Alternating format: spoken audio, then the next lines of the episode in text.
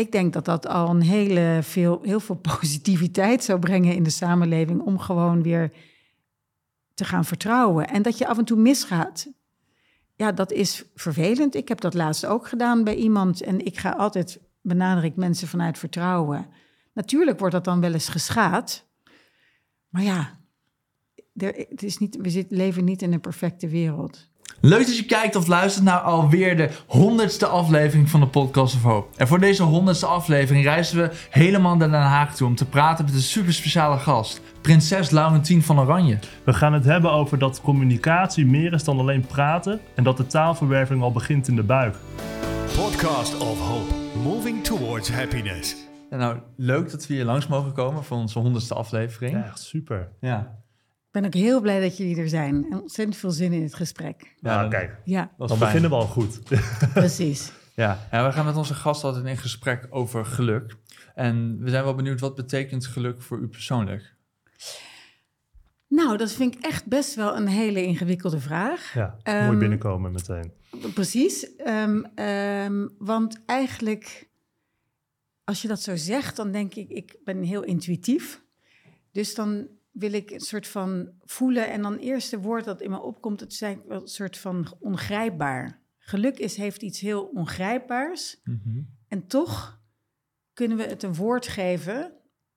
Dus, nou ja, wat is voor mij geluk? Ik denk het soort van het proces van dat je eigenlijk het luchtledige misschien wel. Dat je denkt, oh, het klopt. Ehm, Ja. wat ik doe en wie ik ben is best wel in één. En het is bijna iets heel fysieks. Ja, dus dat is wat geluk is. En voor mij gaat het eigenlijk altijd over hoe je denkt, wat je voelt, wat je, waar je mee bezig bent. Dat dat allemaal eh, aligned is en dat er geen licht tussen zit. Ja. Hmm. Ja, en dan heb je er allemaal mooie woorden voor, als in een flow zijn, et cetera. Dat is één aspect over mezelf. En ik denk dat ik heel erg ook wel in de loop der tijd altijd het relateer ook wel dat je jezelf constant realiseert ja, hoe bevoorrecht je bent. En dan niet zeg maar hoogdravend, Mhm. maar juist heel erg, ja, toch, er zit toch een soort nederigheid ook in. Ja, dankbaarheid misschien. Ja, en dankbaarheid, dan zit dan misschien net weer op het puntje van, oh, ik ben zo dankbaar. Hmm. Maar gewoon de realisatie, wauw, ik mag dit zijn, ik mag dit voelen. En dan, maar dan wel de lichte versie daarvan, zeg maar. Ja. ja, want u zegt het is ook iets fysieks. Dus Ja. dat, je voelt het dan gewoon door heel je lichaam als je gelukkig bent. Moet ik dat zo opvatten? Ja, een soort, ehm, als je van een schaal van 0 naar 10, van lichtvoetigheid naar je zwaar, dan, hè, zware. Sommige mensen die kijken heel licht naar het leven en anderen die kijken wat serieuzer naar het leven. Ja. En niks is goed en fout. Maar dat je dan ergens zo er in het midden zweeft, ehm, dat je denkt, er zit genoeg lichtvoetigheid in dat het licht voelt, maar het heeft wel allemaal betekenis. Hmm. Nou, dat dat zeg maar, denk ik, misschien wel eh, Oh, in balans is. geluk is die balans. Ja, Ja, want een meeste soort mensen zouden ikigai het... is wel is in Japan. Oh, Oh, dat Ja. Ken ik wel. Eh, zou je misschien kunnen uitleggen wat het precies is? Want het komt me bekend voor. Ja, dat gaat eigenlijk over dat, ehm, dat je op het snijvlak zit tussen... En eentje daarvan is dan voor mij niet zo heel belangrijk. Dat is namelijk het geld. Hmm. Maar dat eigenlijk ehm, eh, wat jij zelf belangrijk vindt... wat jou gelukkig maakt en wat relevant is voor de samenleving... Dat was het, ja. En waar je nog geld mee kan verdienen, nou, die vind ik dan echt wat minder interessant, dat dat allemaal een soort samenvalt. En, eh, en dat zijn allemaal een soort concentrische cirkels. En dan in het midden is het soort van Hmm. het centrum van geluk. ja, mooi. Ja, allemaal Ja. die modelletjes. Ja. Ja, precies. Maar het- het geldaspect is überhaupt niet belangrijk of voor u niet belangrijk? Voor mij, ik kan echt niks zeggen over het geluk van anderen. Ik vind dat dat Hmm. een heel persoonlijk iets is. Maar dat is voor mij echt niet belangrijk. Nee. Is nooit geweest. Nee, ja, dat zal ook Dus geld verdienen is zijn. nooit een drijfveer. En ik heb mijn, ja, heel veel de afgelopen 25 jaar voor alle dingen die ik heb opgezet of gedaan, overal altijd geld sprokkelen.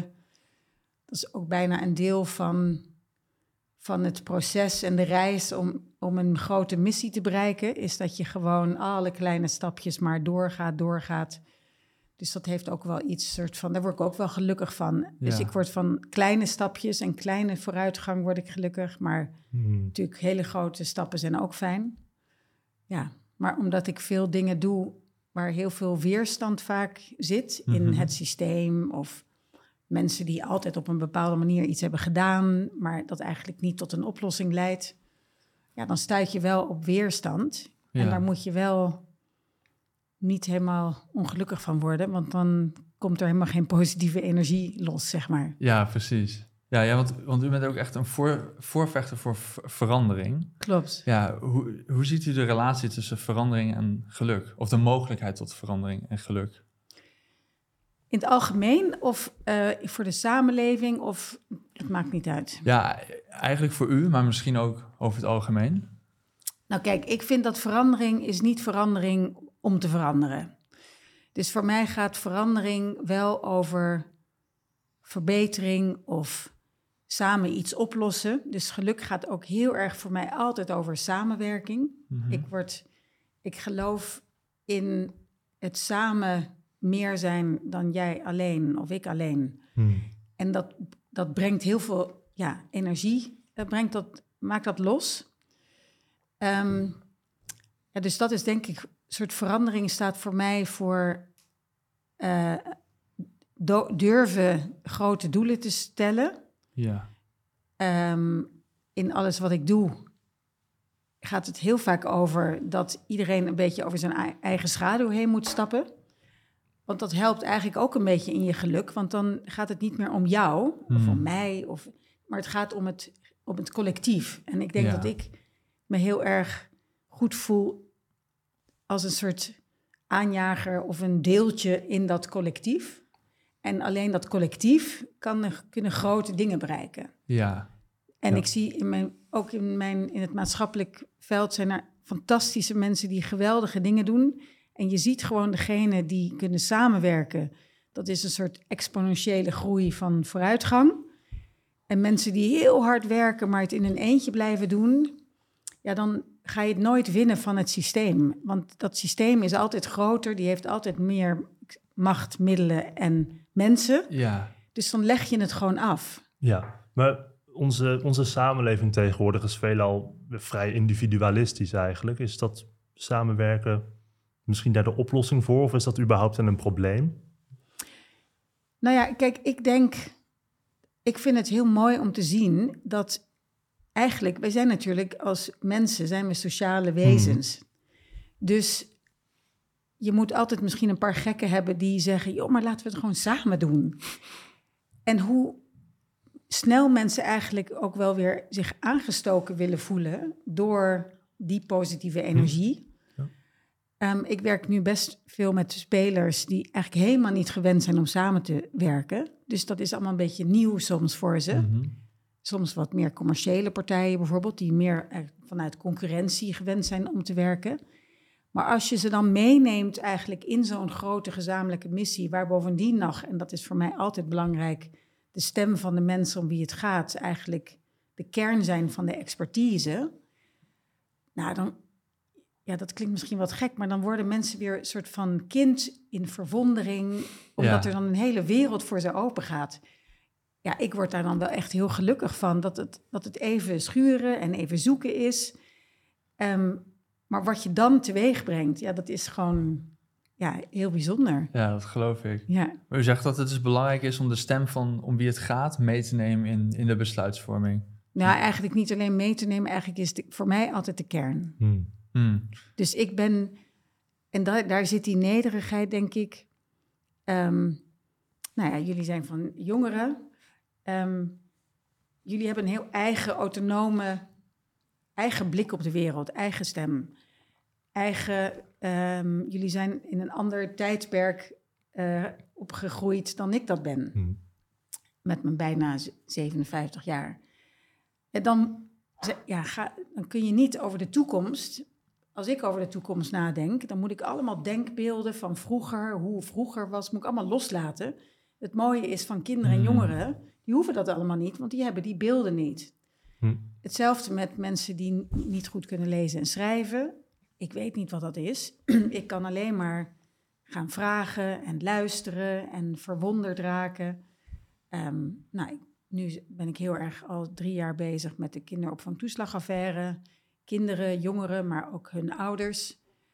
Ja, ik ga nooit pretenderen en nooit zeggen: ik weet wat jullie hebben meegemaakt, want dat weet ik niet. Nou, dat, dat moet je durven toelaten en toegeven. En het is fantastisch om te zien dat als je mensen dan die ruimte geeft om hun expertise eigenlijk gelijkwaardig in te brengen in ja, wat eigenlijk het probleem is, Ja. nou ja, dan, dan en mensen gaan er naar luisteren en zeggen: Wauw, jij bent de expert. En niet degene die ingehuurd wordt om er naar, van een afstand naar te kijken. Hmm. Ja, dan komt er heel veel energie te- eh, komt er los. En dus, ja, geluk. En hoop waar je wel een argument voor zou kunnen maken bij dat voorbeeld van de oudere generatie dan beslist over de toekomst, hè, wat dan eigenlijk voor ons jongeren is, is dat los van die denkbeelden komt er wel heel veel levenservaring bij kijken. Absoluut. Nou, en dat, ja, dat ben ik helemaal met je eens. Want dat, het is eigenlijk die wederkerigheid Hm. Van de interactie tussen mensen eh, en eigenlijk die verschillende perspectieven samenbrengen. Want dat is ook in tussen generaties. Het gaat er volgens mij om dat we gewoon nieuwsgierig naar elkaar zijn. Hmm. En als je die perspectieven, niet meningen, maar perspectieven bij elkaar brengt, ja, dan, dan uh, dus het is niet of het een of het ander, maar als je die bij elkaar brengt, ja, Ja. dan krijg je denk ik veel meer die collectieve wijsheid. Ja, Ja. en ik denk dat, dat dat natuurlijk de basis is van, dat je, want dan is het niet meer uh, mijn probleem alleen, hè, dan doen we dat samen. Nou ja, en zo bouw je eigenlijk uh, aan zo'n samenleving. Ja. ja, ik las op de website van Missing Chapter het woordje puur, als het om kinderen ging. Ja. Dat is eigenlijk een soort van samenkomst van puurheid en Ja. expertise op die manier. Absoluut, absoluut. Een mooie synthese. Ja. ja. nee, precies, die versimpeling. Eh, beter had ik het niet kunnen zeggen, maar dat is eigenlijk een puur. Wat betekent puur eigenlijk? Misschien heeft dat wel te maken met dat geluk. Dat is eigenlijk dat je zuiver kijkt naar iets. Het, je realiseert dat het jouw ogen zijn, dus dat is die nederigheid. Hè? Dat is niet de waarheid, dat is maar een gepercipieerde waarheid. Hmm. En dat je eigenlijk dat zonder vooroordeel of Ja. oordeel of filter eigenlijk doet. Hè, puur en geen filter ligt denk ik dicht bij elkaar. Ja, en ik vind het mooie van kinderen en ook wel jongeren die durven heel dicht bij zichzelf te blijven. En niet te zeggen, ik moet me conformeren in bepaalde Ja. hokjes. Je kunt wel respectvol kijken naar hoe het gaat, maar ja, dat, je, dat die gewoon een nieuwsgierige blik hebben. Ja. Dus je hoort, ja, geluk gaat dus eigenlijk heel erg ook over nieuwsgierig naar de ander, naar... En die verwondering, dat is het mooie, dat zit in kinderen. En ja, dat is eigenlijk wat volgens mij wij als samenleving nodig hebben. Als je niet meer nieuwsgierig bent naar een ander, ja, wat is je verbinding dan nog eigenlijk? Ja. ja, dat is wel grappig, want we hebben heel veel gasten die, die zeggen inderdaad dat verwondering, voor hun staat eh, geluk bijna synoniem aan verwondering. En we hebben ook wel gasten die zeggen dat, dat, dat geluk ook dat, dat kindse is. Hm. Zo van, ja, niet natuurlijk een Ja. kind zijn, maar zo van, Nee, een dat, soort dat van kinderen het geluk zijn. kind terugvinden, als Ja. het ware. Ja, ik heb er zelf een, een ehm, ik heb zelfs een boek geschreven samen met Jeroen Smit, Nog lang en gelukkig, voorleesboek voor volwassenen die de weg een beetje kwijt zijn. Oh ja. En daar, ja, dat gaat eigenlijk ook weer terug naar het kind wat je was. Alleen wat heel interessant is, wat ik merk in het dagelijks ja, verkeer in de zin van mijn werk. Als kind moet je dus ook, ja, dan laat je emotie toe. Maar als je in een omgeving werkt of eh, waar de spelregels zijn, nee, maar het moet allemaal heel rationeel en dat je emotie laten tonen, dat is toch, dat is een teken van zwakte misschien wel. Of dat, dat doen we niet hier op deze manier. Dan worden wij dus eigenlijk allemaal steeds verkrampter. Hm. En ik geloof erin en echt, ja, ben ook enorm dankbaar voor wat ik allemaal heb geleerd en leer, ook weer van de kinderen en de jongeren en de ouders in de toeslagenaffaire, die hebben echt mij iets heel wezenlijks weer doen ervaren.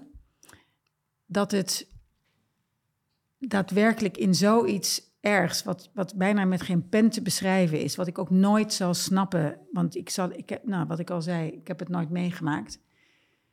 Maar dat je, ja, dat je gewoon leert, dat je gaat het pas snappen als je ten diepste je emotie toelaat om, het, om de emotie van de ander te voelen, Hmm.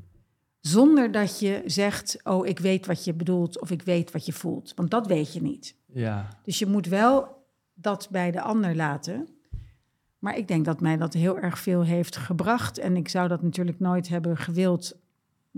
Want het liefste hadden we allemaal gewild dat dit allemaal niet hen was overkomen. Of aangedaan eigenlijk. Maar ja, dat is dan wel weer een soort enorme verrijking. En Ja. daar probeer ik ook wel een beetje heel veel in mensen in Nederland mee aan te steken. Ga gewoon stap naar voren en luister naar één verhaal. En dat is wat we nu ook aan het doen zijn. Help één verhaal op te tekenen, want dat kan enorm veel betekenen voor de ander. Want daarmee kunnen we ook doorrekenen waar iemand recht op heeft. Ja. Het thema is steeds wel een beetje dus de, de ander een, een stem geven, als ik, het, als ik het goed begrijp. Ja, en dan zeggen kinderen, ik heb al een stem. Dus het is eigenlijk de ruimte geven aan de stem die er al is. Is, is dat wat kinderen zeggen? Ik heb wel een stem. Ja, dus heel veel eh, volwassenen in alle raden van kinderen die ik al die jaren heb eh, help, help mogen faciliteren. En dan zeggen, oh wat fijn dat je een stem hebt. En ik herinner me nog een keertje een meisje van tien en die zei, ja maar meneer, ik heb al een stem. nou, dat is dus die, dat schurende, ja. Ja. ja en he- heet het daarom ook Missing Chapter? Ja, inmiddels eh, heb ik het wel eh, opgedoekt. Eh, ik geloof heel erg dat als je er bent om een bepaald probleem op te lossen, moet je jezelf ook weer kunnen oplossen. Dus dat, eh, hoe lang kun je een missend hoofdstuk zijn? We zijn nu eh, Oh, zo. 14 Oh, jaar ja. hebben we bestaan. En eigenlijk het hele kind- en jongeren eh, perspectief zit in al het werk wat we doen bij Number 5 Foundation. Dus we vonden het een beetje onzinnig om daar nog een aparte stichting voor in de lucht te houden. Ja. Want ehm, nou ja, nu gebeurt er ook zoveel meer op het gebied van kind- en jongerenparticipatie. Ik hou niet zo van het woord participatie, want dan lijkt het net alsof de spelregels bij een ander liggen. Mhm. Hmm. Maar ehm, ja, het is ook goed om weer een, nieuwe, Ja. een nieuw hoofdstuk eigenlijk. Ja. Maar is het nog een missend hoofdstuk of is dat onderhand dan niet meer het geval? Helaas wel, Hmm. maar in een andere, andere hoedanig of een ander ge- gestalte krijgt het. Ehm, ik denk 14 jaar geleden toen ik met, of, ja, eh, met eh, Missing Chapter begon, toen was het een soort non-thema. En eh, ik denk dat jongeren en kinderen zoveel ja, hun stem hebben laten roeren dat we, dat we weten dat die er is. Hè, corona is natuurlijk ook een mooi voorbeeld waar we ook zeggen van nou, we moeten luisteren naar de jongeren. Alleen, ik vind dat het altijd als een soort afterthought komt en niet aan de voorkant. Dus dat zie je op heel veel, in heel veel processen. Dat, we altijd net, dat er altijd net een beetje te laat wordt bedacht. Oh, maar wat vinden eigenlijk de mensen om wie het gaat er eigenlijk Ja. van? En dat is mijn, de kern van mijn werk en waar ik in geloof. Die staat aan de bron, aan de, aan de oorsprong. Die zijn, dat zijn echt de enige mensen die kunnen zeggen... nou, dit is wat dit probleem is. En dat moet je in de volle breedte vastpakken met elkaar. Maar het wordt eigenlijk net altijd te laat bedacht. En dan zitten mensen al helemaal op een verkeerd spoor... of met blinde vlekken of allerlei aannames. Dan moet je die weer terughalen... En te zeggen, ja, maar zo is het helemaal niet. Ja. Ja, dan wordt het heel ingewikkeld. Ja, het proces kan gewoon efficiënter eigenlijk. Absoluut. maar dat gaat dus weer terug naar die nederigheid. Dan moet je dus wel eerst zeggen, goh, wat vinden jullie eigenlijk ervan? Eigenlijk hadden we nu de rollen moeten omdraaien. En ik ben ook heel benieuwd naar hoe jullie dat dan zien. Maar het probleem zit er eigenlijk in dat men niet nederig genoeg kan zijn. Dat, dat is de voornaamste. Ja, ik denk dat we het allemaal niet zozeer hebben ingericht met op het niet weten. Maar iedereen wordt de hele tijd rekent elkaar af op wat je wel weet. Ja. Maar hoe fijn is het? Want het moment dat je zegt, nou neem mijn werk nu met de, de toeslagen, eh, dat ik zeg, het moment dat ik denk, nu weet ik het wel, bijvoorbeeld over wat er is gebeurd allemaal, en ook al weet, heb ik al zoveel gehoord, het moment dat ik zeg, nu weet ik het wel, ga ik de volgende keer net wat minder diep luisteren. En dan ben je het kwijt. Ja. Nou, als je toelaat dat je zegt, ik weet nu op dit moment genoeg en heb al die perspectieven gehoord om weer een, dat collectieve stemgeluid te kunnen laten klinken. Nogmaals, ik vertegenwoordig niemand, want dat doen mensen zelf. Maar ik kan wel dat stemgeluid laten klinken. Maar als ik dan weer net een beetje meer inhoud krijg, dan is wat ik in mijn hoofd heb weer net een beetje anders met nieuwe input. Ja. Nou, die bewegelijkheid, om constant open te blijven staan, om te zeggen, oh, ik heb weer nieuwe dingen gehoord. Ja, dat is soort heerlijke manier van leven. Want dan hoef je nooit te denken, oh, maar ik moet het weten. ja. Ja, en dat is denk ik nu ja, waar ik in terecht ben gekomen. Ja, ja, mooi. Ja, u zegt ook steeds van, eh, het is niet, ik vertegenwoordig niemand, want dat doen ze zelf. Ja, Dus ik heb het gevoel dat u ook wel een beetje de mindset wil veranderen van hoe mensen kijken naar iets als representatie. Het is Ja. niet iemand, ja, iedereen kan dat zelf doen. ja, ja, absoluut. Dus representatie kan al heel, je moet wel heel dicht bij het sentiment en een collectief sentiment zitten om die gedachte van representatie. Dat heeft, dat- je kunt maar één centimeter te veel naar voren stappen en iemand denkt, hé hey, maar ho, wacht even. En waar ben ik dan? Ja, Dus dat, is, dat luistert ontzettend nauw.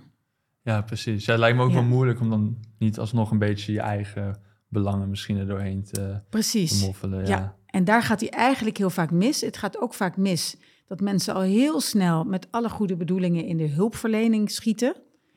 Maar als je dan niet dicht bij de mensen, bij iemand blijft om wie het gaat, of, of, een, of een groep mensen, ja, dan voelen die zich al heel snel ja, ehm, niet gehoord. En die raken dan een beetje uit beeld. En dan bij sommige systemen raken ze heel erg uit beeld. Ja.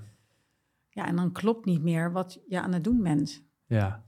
En dat is dan wat we noemen het systeem neemt het over. Maar dat zijn eigenlijk natuurlijk denkstappen die letterlijk het, de mens uit beeld heeft ge- gebracht. ja. Ja, ja ze repre- representeren zichzelf, maar hebben alleen een platform nodig. Op, op die manier. Ja, moeten gehoord worden ja. als gelijkwaardige, eh, ja, wij- ik noem dat bronkennis. Hm. Maar als je dan kijkt naar hoe we beleidsvorming of eh, heel veel besluitvormingsprocessen hebben ingericht, ja, dat komt uit een tijd waar, met alle goede bedoelingen nogmaals, dat misschien het voor mensen werd gedaan.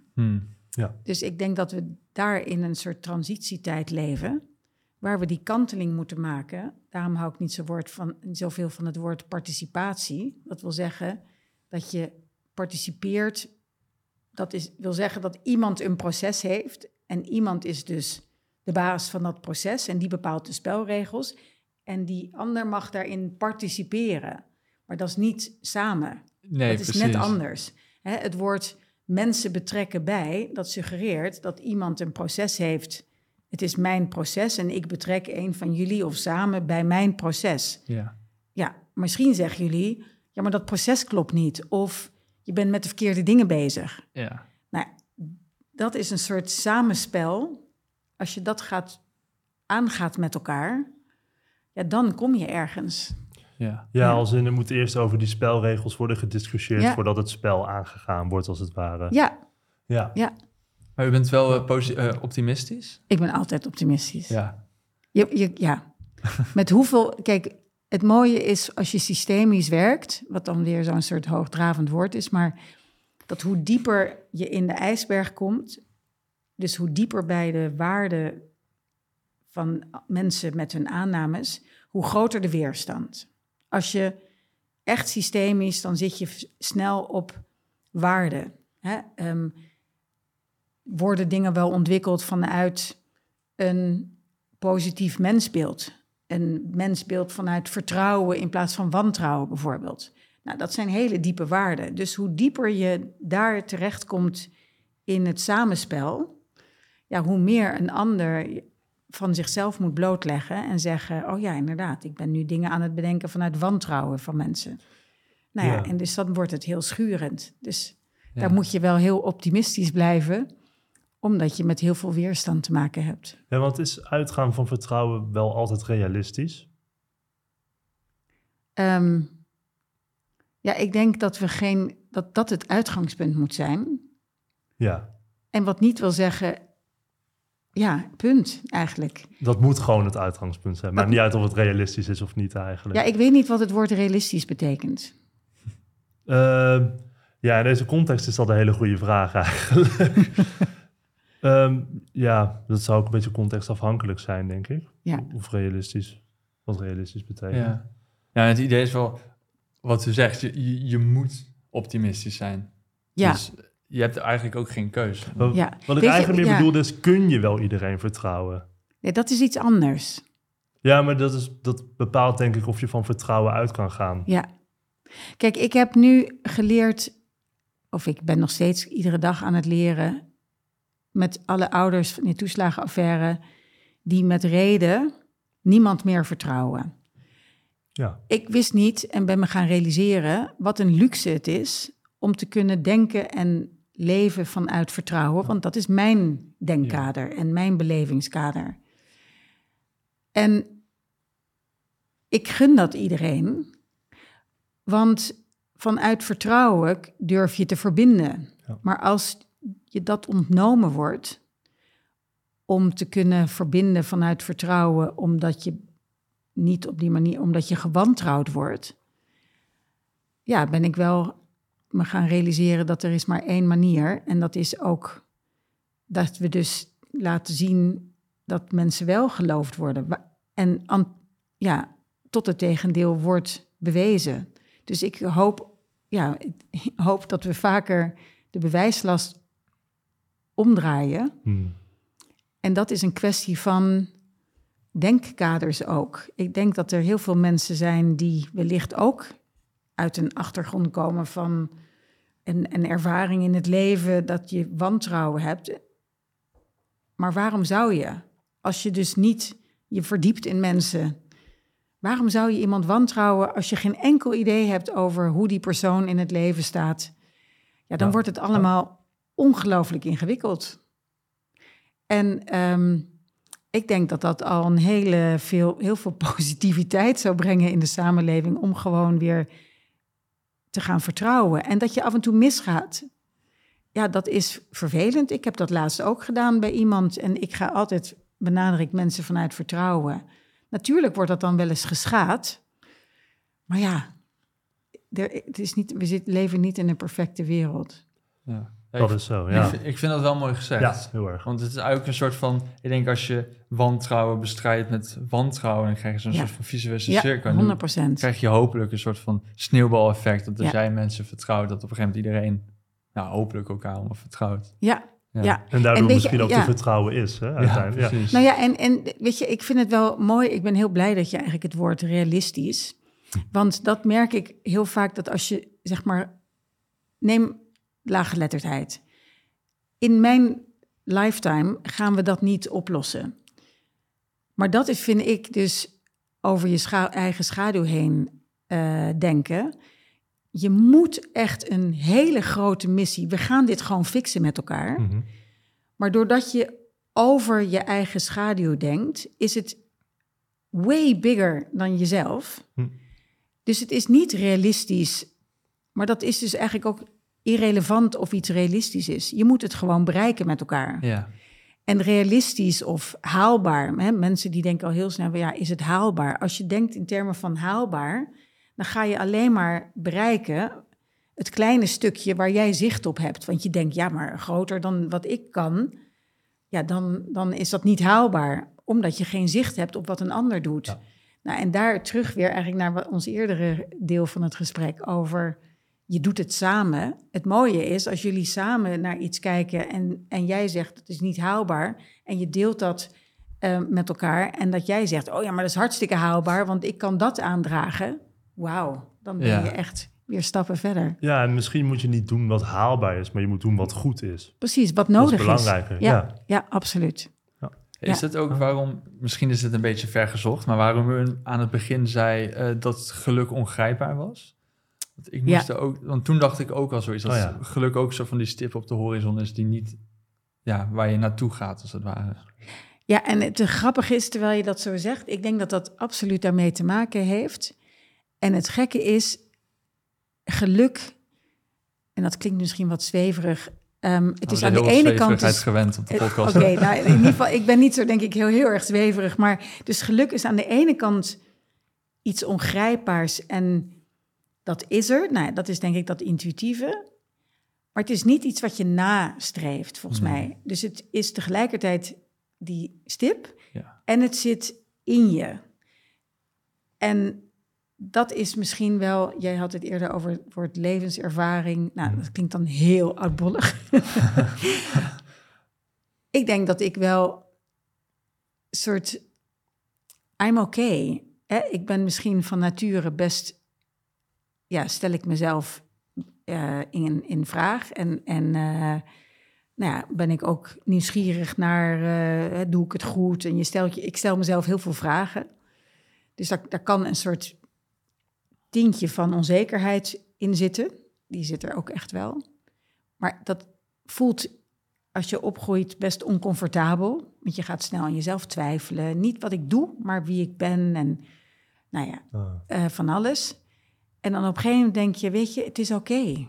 Het Ja. is oké. En dan blijft, komt er zoveel meer focus op wat je te doen staat, wat je wil bereiken, wat er gedaan moet worden. En dat is wel echt een heel lekker gevoel. Ja, dus die tevredenheid als het ware. Ja, en tevredenheid met actie, maar Mhm. een soort van, het is oké. En, maar wat er moet gebeuren, daar moet je blijven op focussen. Maar Ja. Ja, dan word je zelf rustiger. En hoe rustiger je denk je jezelf, dat je zelf bent over jezelf, hoe meer ruimte er is om een ander te horen, om scherper te zien wat er te doen staat. Want dan kom je weer die, die ruis en die, die, hè, dat- die waas, Ja. die, die, eh, die is er dan niet. Maar bent u dan eh, gestopt met twijfelen over jezelf omdat u bedacht het twijfelen heeft geen zin? Of omdat u bent veranderd naar iemand waar je tevreden mee kan zijn? Nee, nee, geen van beide eigenlijk. Goeie vraag. Ehm, leuk om zo een beetje zo te kunnen mijmeren over... eh, ja, wie ben ik dan eigenlijk? nee, ik, heb, ik ben niet gestopt met te twijfelen. Hm. Maar nou, misschien heeft dat te maken met die intuïtie. Ehm, eh, ik vroeg aan iemand laatst van... Goh, wat, ik wil een beetje woorden krijgen van wat iemand mij dan ziet doen. En ben ik wel effectief? En ja, dus die bevragen.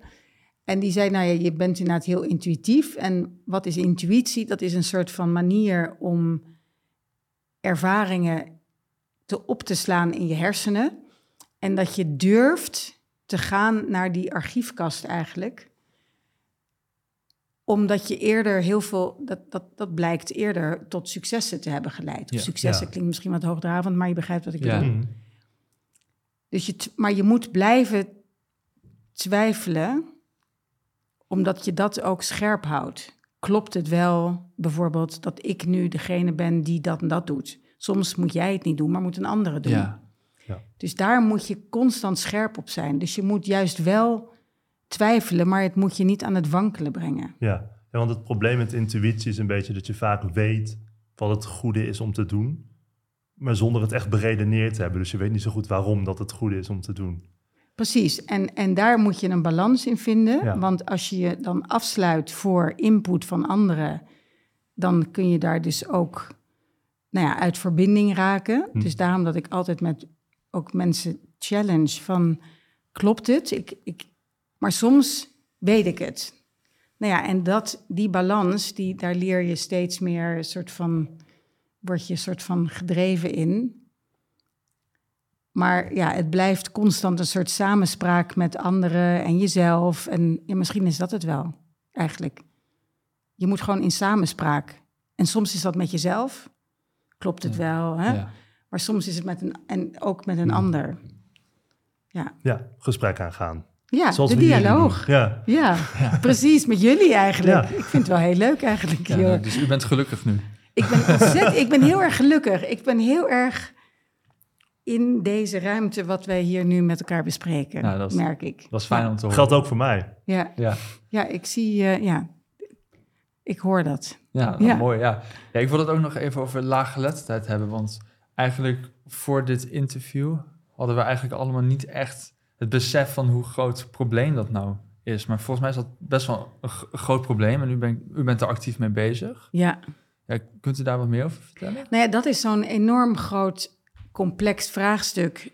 ehm, wat, nou ja, wat ook weer zo'n non-thema was in 2001, toen ik daar begon over te praten. Toen gingen mensen een beetje lacherig doen. Hoezo, waar Mhm. heb je het over? En ehm, nou ja, en dan ga je luisteren, dan ga je praten. En nou, dan blijkt eigenlijk dat het een enorm groot probleem is. En dan breng je eigenlijk iedereen in beweging. En nou ja, dat is echt wel daar een soort voorbeeld van. Ehm, en waar ik nu ben, is eigenlijk dat je dan helemaal steeds meer teruggaat naar de bron. Waar begint dat nu eigenlijk?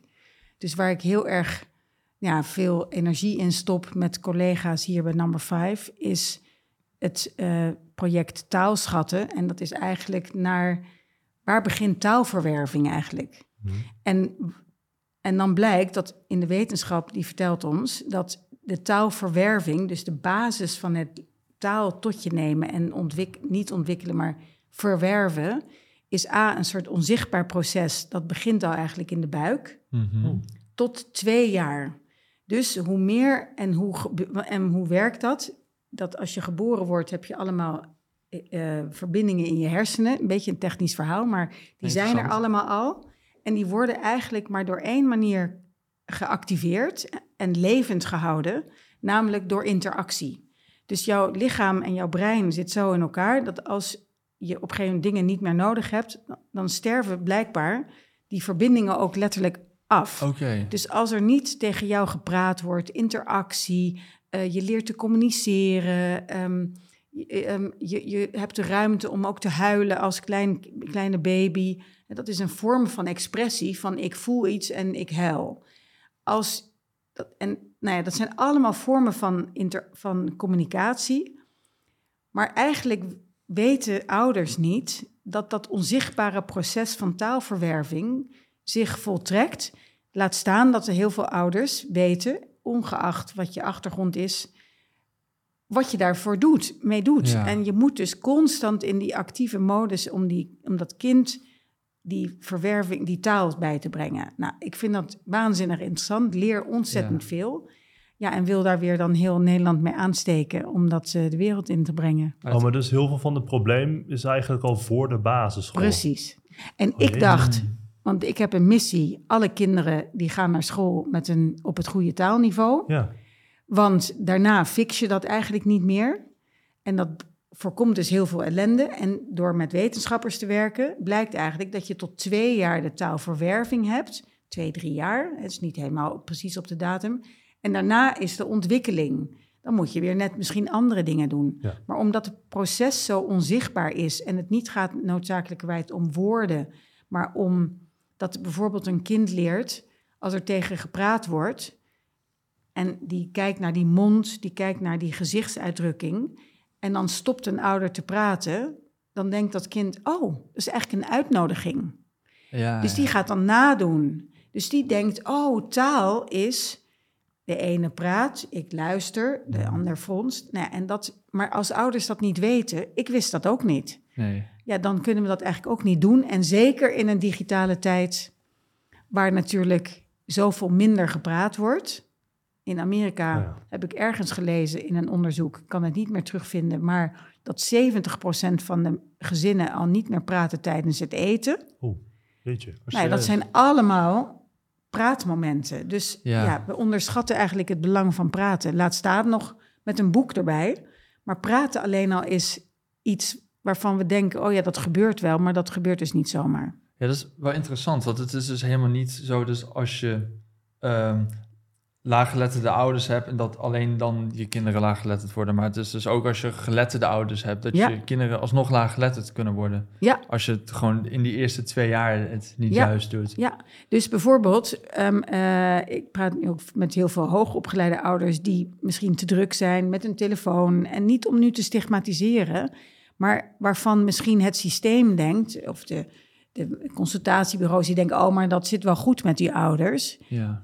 Nee, want we vertellen niet wat jij doet, kunt doen als ouder en moet doen eigenlijk eh, in die taalverwerving. Dus het is eigenlijk het meeste goedkope, eh, investe- beste investering in ook de toekomst. Want we weten dat taal toch echt wel een van de belangrijke sleutels is van ehm, eh, sociaal-economisch succes, eh, zelfvertrouwen, eh, nou ja, geluk uiteindelijk, participatie in de samenleving.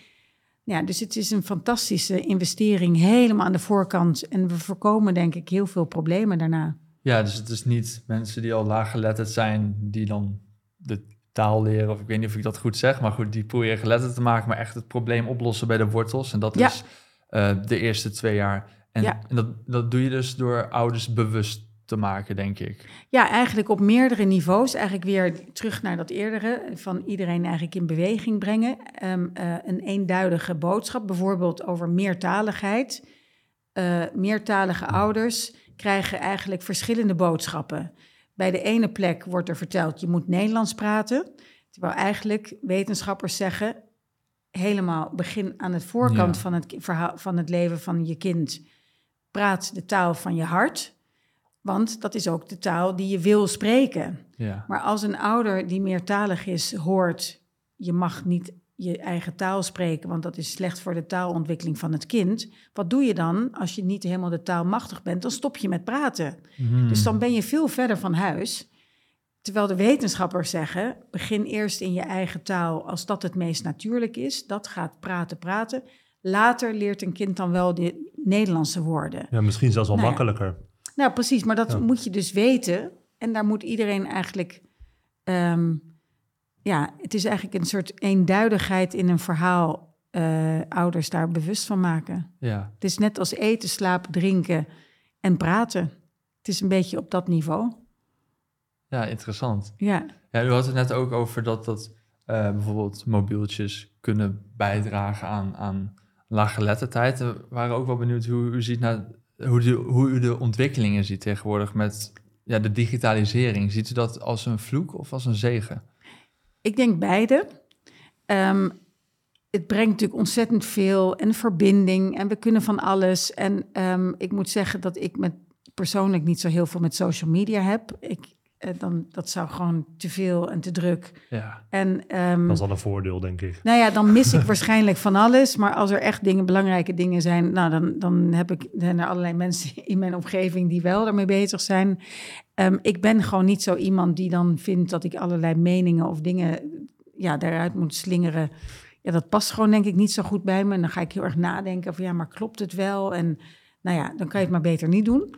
Dus ik klink heel erg oud als ik zo eh, denk. Nee, wat ik, ik ben echt gefascineerd geraakt door een boek van een Amerikaanse sociologe, Sherry Turkle. En dat boek heet Reclaiming Conversation: The Power of Talk in the Digital Age.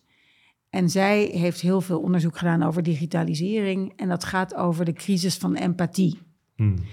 En dat als we niet meer leren wat echt verbinding is. Of bijvoorbeeld, stel, ik kan het me niet voorstellen, maar dat wij ruzie hebben. en ik doe dat via de app. ja, En ik heb jou heel erg pijn gedaan. Ja, En ik leer niet meer als kind of als jongere. En ik leer niet meer dat jouw emotie echt is. Dan krijg je dus een situatie waar je steeds meer eigenlijk die saamhorigheid en die verbinding uitholt. Doordat ik niet meer weet dat wat mijn eh, gedrag teweeg brengt bij een ander. Ja. Nou, dat, dat is voor mij, empathie is volgens mij ook echt een van de kernelementen van een samenleving. Dat als we niet meer empathisch zijn en voelen dat mijn gedrag of mijn woorden te, iets teweeg brengen bij een ander. En dat denken, nou ja, pff, kan mij het schelen. Ja, dan zijn we echt wel eh, op de verkeerde weg. Ja, Ja. want dat is wel iets wat ik persoonlijk heel vervelend vind als iets eh, van WhatsApp of zo, of eh, chatten. Dat, dat je elkaars mimiek en, en Ja. gezichtsuitdrukking helemaal niet meer kan zien, lichaamstaal, dat soort dingen. Ja, Het is gewoon, ja, ja, je kan het niet meer zien. En dus dat, dat empathische stukje, dat mist dan inderdaad. Ja, ja. Ja, en, en ja, dat moet je dus... eh, dus, dus het is niet een of het een of het ander. Het is een en-en. Dus Ja. dat wil zeggen dat we in, denk ik, in een digitaal tijdperk... meer moeten investeren in juist dat tegenovergestelde. Het dichtbij je, het, het ervaren. Ehm, ik heb heel veel gesprekken ook gehad, wel met jongeren, over...